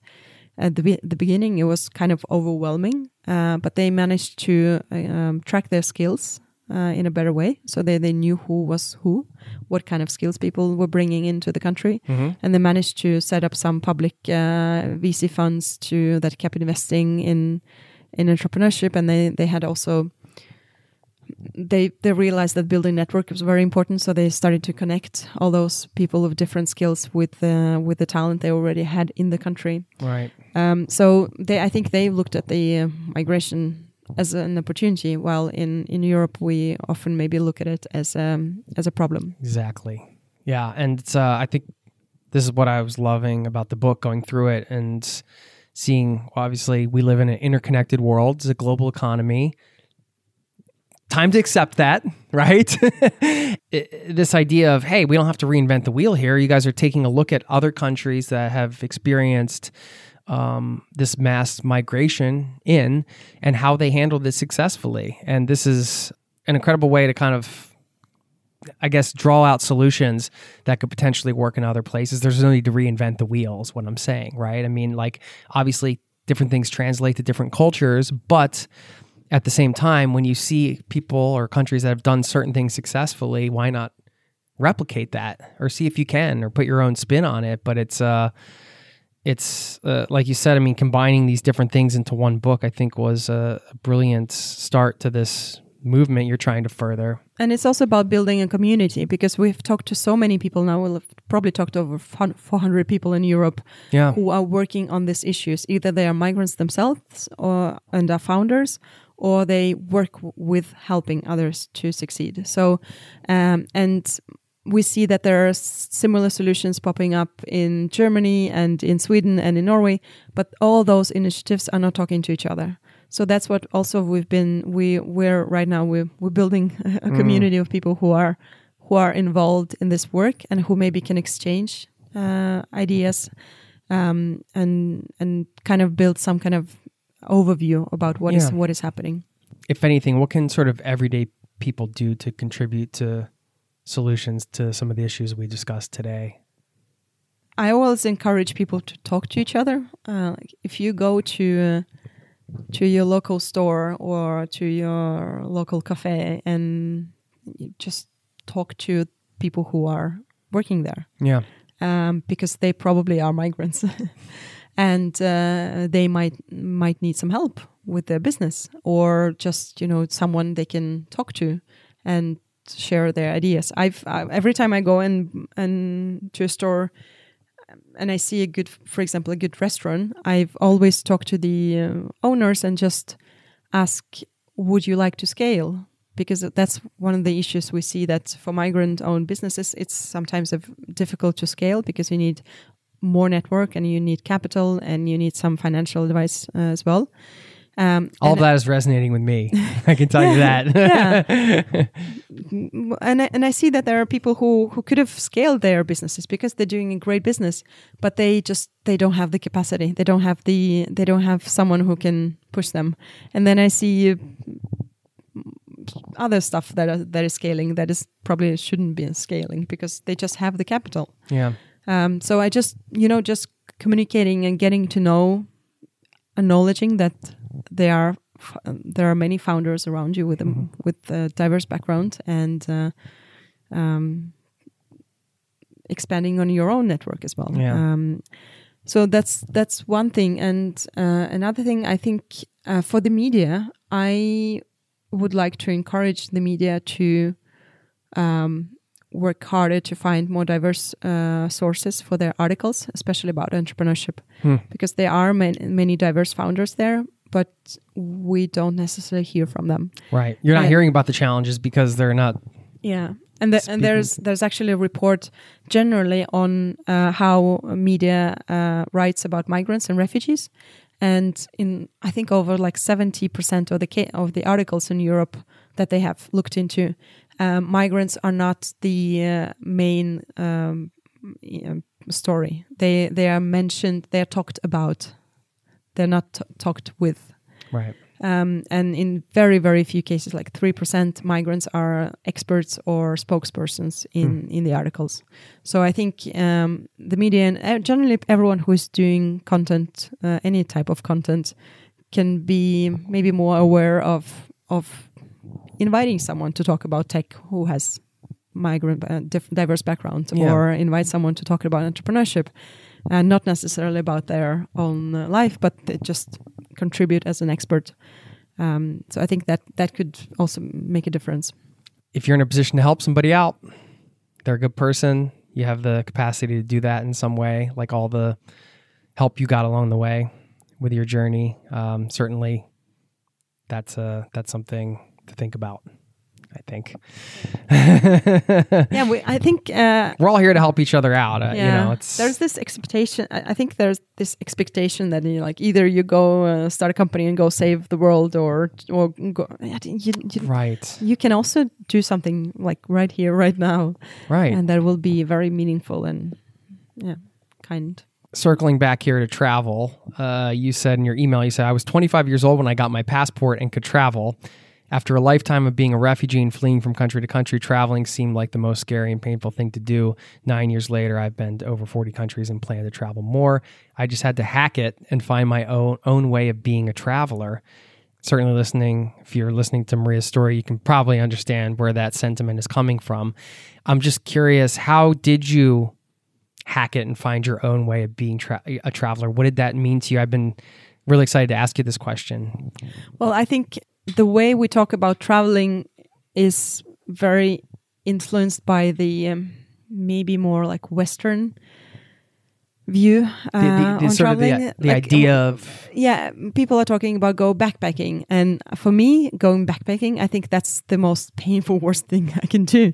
Because it for me it means okay you carry all of your stuff. Okay i've done that as a refugee. Right, and then you go from place to place. And then the next day you don't know maybe where you're going to be uh, if you haven't booked hotel or anything so okay i've done that as a refugee really interesting. Right, these are the things that like get people excited about traveling, and Yeah. these are all the things that like terrify you of it. yeah I, I i don't i, I don't want to do that i love to being spontaneous on my trips but i also love to to know where i'm going to be staying hmm and i love to be staying in a uh, doesn't have to be super fancy place but it has to be nice where i feel safe uh, and it's also uh, i also don't i hate to travel very like to go through places like go one one one or two days there or like one week there so uh, when i quit my job as a, a journalist and uh, when traveling in 2015 i i came i went to thailand and then i just i found this very beautiful beach and i just stayed there for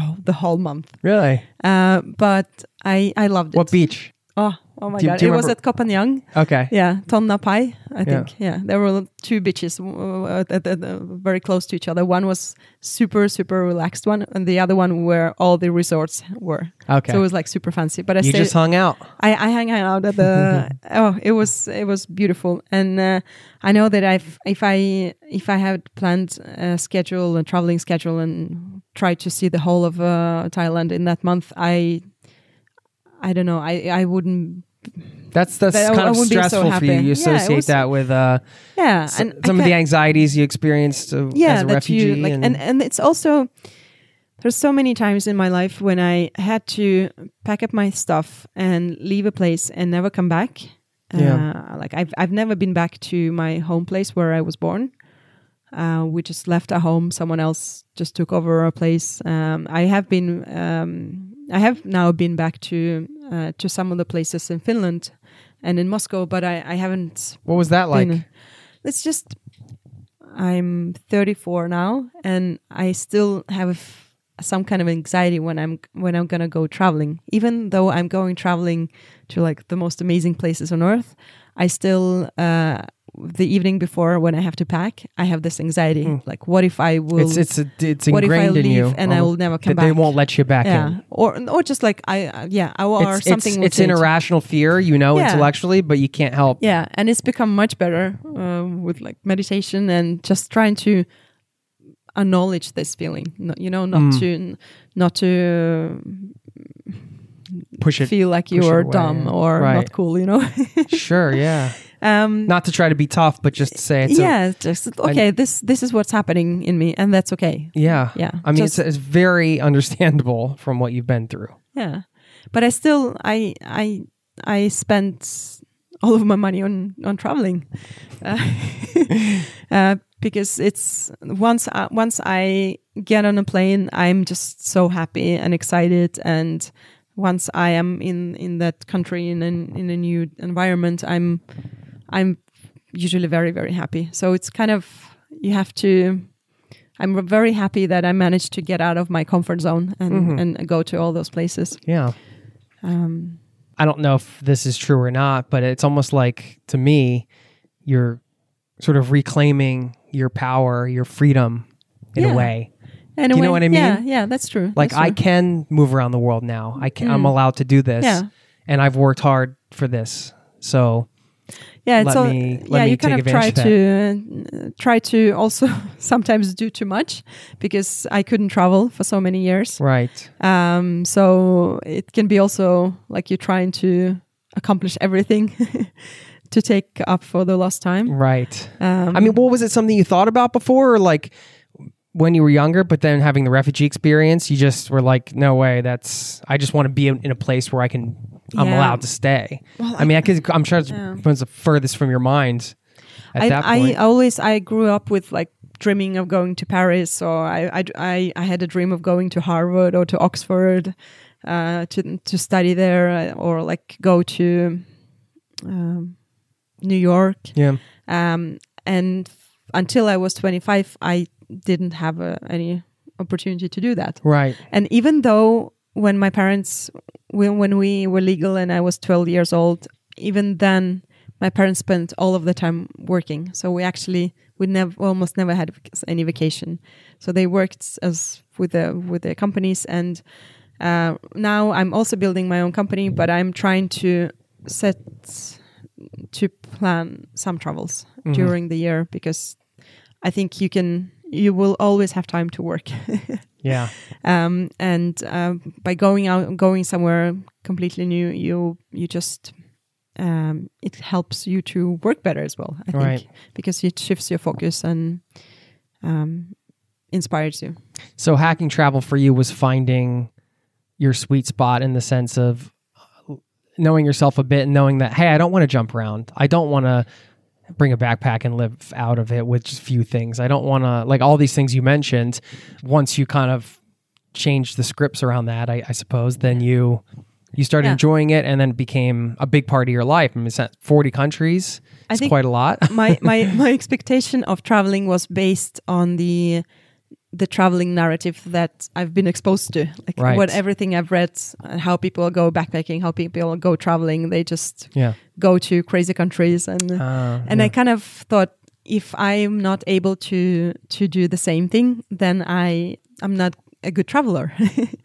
but then I think at some point I just realized, no, no, it's it's traveling is about your own way, your own Yeah. personality. Like how it's it's not up to others to decide how to travel. It's Absolutely. up to yourself. So um, so that's that was a way to to hack it is not to expect too much of myself and just you know enjoy and sometimes stay at a nicer hotel yeah. if I can. I love that. You don't want to, yeah. I I mean, like you said, the narrative that's painted, if that's not something that you identify with, then you you got to get out and find what travel style is comfortable for you, what that means to you, and and you can enjoy it in your own way, right? I think that's hugely important, and uh, you can only really do that by getting out and doing it, right? Kind of figuring it out, or at least just questioning first questioning the narratives if they're not they don't feel right to you and then just getting out and doing it and having the experiences and there's no right way to travel No, no, definitely not. Yeah, but you should travel. I think if I don't know, it's I love it.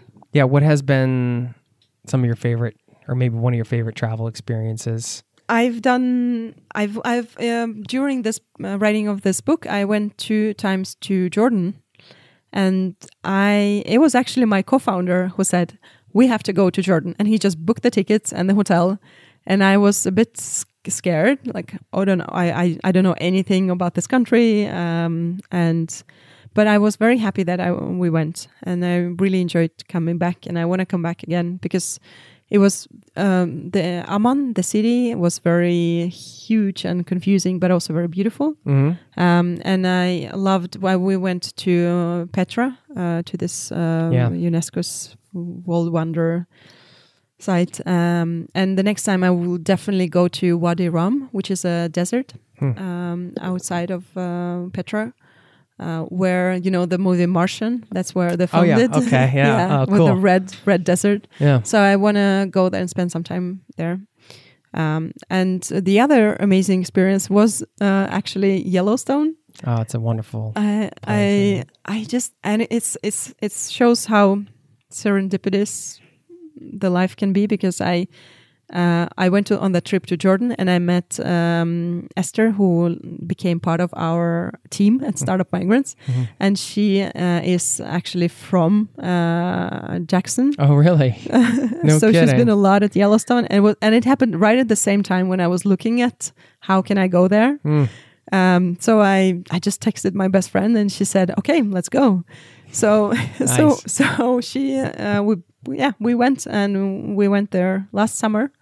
Uh, and we rented a car, like a van. We, how do you call it? sleeper van? We yeah, could sleep in it. like van life you did Like the van had, life yeah, thing. we did, we had like we had a kitchen, we had uh, cocktails Oh, every man. evening.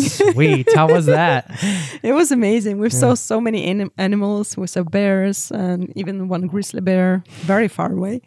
Um, and we went swimming. We went kayaking. It was it was very uh, yeah. I I was just very happy that I didn't overthink it. That I just said, okay, I want to go there, and let's do it. yeah Sometimes you can overthink right and then I think also um, I've also done some sailing in uh, in the northern coast of Norway, Mm. and that's something I recommend. It's one of the most beautiful places on earth. Like going through the go to the Lofoten Islands, but by by sailboat because then you get completely different can you overview. rent boats or charter them or how did that work Um, I went with the uh, friend with friends of mine who are who are entrepreneurs and who kind of build a company around doing this kind of trips. Um, these are good friends to have I know they, but they like they love. Uh, they're all about sustainability and they love sailing. So Yeah. we went to. I went with them a couple of times. That's awesome. Um, it was it was very beautiful, and you kind of experience the midnight sun as well, which Mm. I find more fascinating than Did you sleep Northern on the Lights. Yeah, we slept well uh, one or two This weeks on the so boat. awesome. And, yeah, and then we went to the northern northern part of Norway to Tromsø. I the mean, hey, if they want to do a podcast or something, Oh, they know, would definitely maybe do that. got to get out on the boat there and record some Yeah. audio. No, I can, it's funny. I can, is- be, I can be assistant. I can join you. yes, let's do it. It's funny Yeah. because I just went sailing for the first time this summer in Oslo Oh, Fjord with a friend of mine. And I was just like, this is awesome. And then I started talking, like interviewed a couple people that were living on boats and sailing. And now you're like, this sailing thing keeps popping up. yes. And I, I am very intrigued with the idea of sailing around and sleeping on a boat and all that stuff. I get Yeah. seasick, maybe. I'm not sure. Yeah, I, I got it. I got to, but uh, you eventually mm, it You wears get off. over it. Yeah. You get your yeah. sea legs. Yeah. right? Uh, And it sounds like you added a bit of spontaneity into your travel style, right? You're like, oh, it's okay to just book a trip at the last minute. yeah. um, like both book uh, last minute, but also, yeah, don't overthink it Yeah. generally. Yeah. I think uh, one of the last thing I wanted to say when we talked when you were talking about your travel style, I had this thought and then I lost it, but I, I got it back again. Is it's not just the narrative that you're fed like in media or guidebooks or through conversations or whatever, but it's also your own narrative over time, right? Like I think as you get older, the things you like travel wise can evolve too. So you have to pay attention to your own narratives and understand if the way you like to travel is actually a part of that anymore because those things change as well. Like now I have two kids. It's kind of uh, easier, at least right now, to slow travel, to not go as quick or to stay in a place where they have a kitchen where we can, um, you know, it's just easier to kind of navigate the daily things as opposed to like staying in hostels with the kids. You know, it's Oh, just wow. easier to rent an Airbnb or something. So, I mean, these things can change yeah, over life, time. life changes. Life absolutely. changes. So pay attention to your own stuff and keep experimenting with that travel style, right? The last thing I wanted to ask you about was, I guess, related to your identity. I mean, I feel like we all develop this identity, whether we want to be attached to it or not. It's kind of, you know, that moment when you wake up and you're like nobody, kind of, and then like your consciousness sort of, flo- you know, you- you're not like quite there yet, and you're just like a person on this planet, but you don't have like an identity, kind of, and then your consciousness floods in, and you're like thinking about all the things you do, you know, and it's like your mental world kind of whoosh, zaps into your brain. Do you know what I'm talking yeah, about? Yeah, yeah. That's a Um, really funny description. Yeah. Right. So like but you having lived in so many different places, speaking different languages, being a part of like Finland, for example, and then not being a part of it, being in Norway, having this experience, um, the experiences that you've had. Um, do you think about this this question at all? Well, sometimes I, I do because you kind of in between different cultures. Especially, I, I feel I feel it strongly when I'm building my business because as an entrepreneur, you're you're more you're more alone. You're not a part of a workplace where you go to every day and you have colleagues and you have network. You have a whole infrastructure around you. Yeah. So as an entrepreneur, you have to actually think more about who you are, uh, what are you capable of, what what are you not capable of, uh, wh- where do you need help, and um, and it's very easy also to uh, stress about small stuff, stress about competitors if they are, or people doing other stuff succeeding, and then suddenly you think, oh no, what I'm doing with my They, life. they took my idea, right? Or can, you can, comparing yourself. yeah it's Yeah. it's very easy to to fall down that rabbit hole Mhm. and it's uh it's damaging i think i think it's Oprah said like if you're in a race you don't look back like when you're running you don't look on other people running behind you you, Right. you look forward so I, I i that that way i think you kind of think more about who you are uh, your Yeah. own identity and um, I don't know who I am. I think, or maybe I know. I I just I'm trying not to base who I am on what I do. I think that's I would rather um, focus on that because it's so easy to when you're very passionate about your work. It's so easy to think that everything you are is what your business are, Right. um, and then your business is failing, and then you feel suddenly that you're failing as a person Mhm. or or vice versa. So I think uh, it's better to just be who you are, and then you have this amazing yeah. business around. In addition to that, Yeah. um, it's a part of a way to detach from ego and identity and Yeah. things like that too. It's like you are not your job.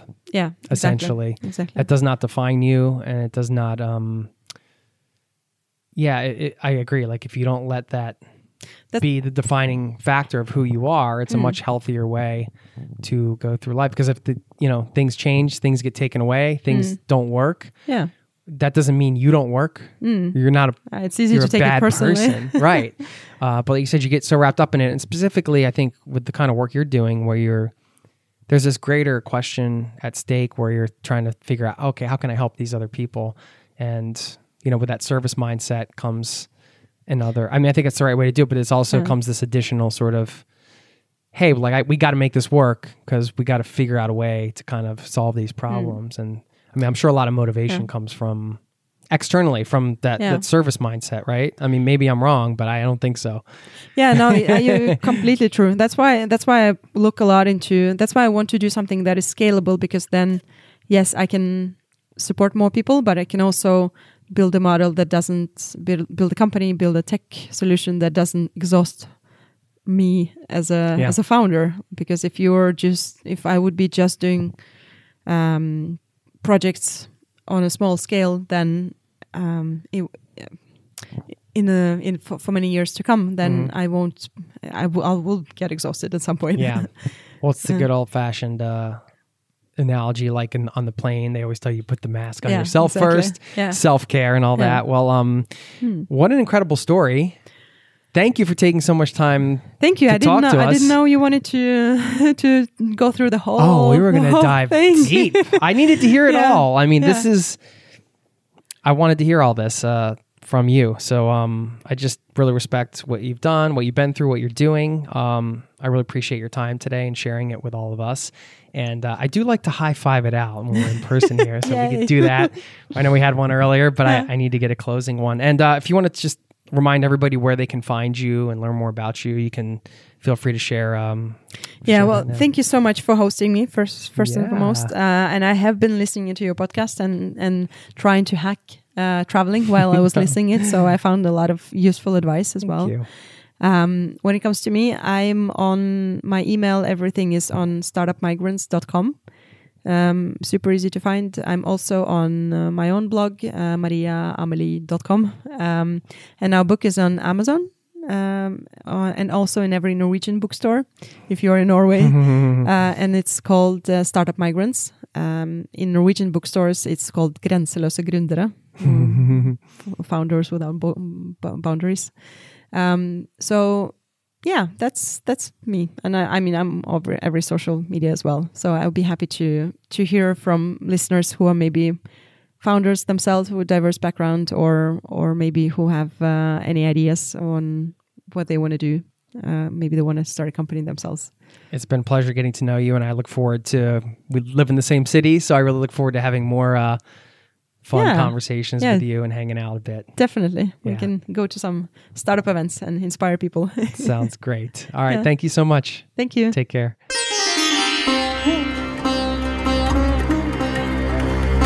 There you have it. Hope you enjoyed listening to my chat with Maria. I so appreciate her time and just sharing that story, which I know can't be easy, kind of reliving some of that stuff. We had a, just a wonderful conversation. I look forward to staying in touch with her as we're living in the same city and just continuing to learn from her. It's a totally different perspective. That uh, this is one of the things I love so much about this podcast. I get to talk to these amazing people from these diverse backgrounds and to hear their perspectives and to share them with you. It's a beautiful thing we have here, and I appreciate you being a part of it, my friend. Thank you so much for hanging out. You could be doing a lot of things right now. You're listening to this podcast. Thanks. Drop me a line anytime, jason at zero to travel.com. This is a community powered show. Let me know what you're up to. And of course, as I mentioned before, hop on the email list, zero to travel.com, giving away that exclusive audio bonus right now. And uh, you can just be looped in on all the stuff we have going on, the stuff that gets published off the podcast. Just put out an article on round the world tickets, for example, um, seeing if that's something that's right for you. So we're always trying to just, yeah, give you some useful stuff to help you travel the world. That's what this is all about. And thanks for being a part of this community. Um, the topic today of migration, such an important one. I was on UN.org, United Nations. They said there are now an estimated 258 million people living in a country other than their country of birth, an increase of 49% since 2000. This is from a 2017 report. This is actually a couple years old. Um, they said international migration is a critical concern for the implementation of the 2030 Agenda for Sustainable Development. Of course, climate change is only going to add to migration because it's going to. so we don't need to get into all that, but uh, just an important topic and hope you enjoyed learning more about it today, like I did. Quick thanks once again to Tortuga Backpacks for supporting today's show. Before I leave you with a quote, I just want to remind you, zero to travel.com slash Tortuga is that link that will take you to the page with all of the backpacks and travel gear I recommend from them.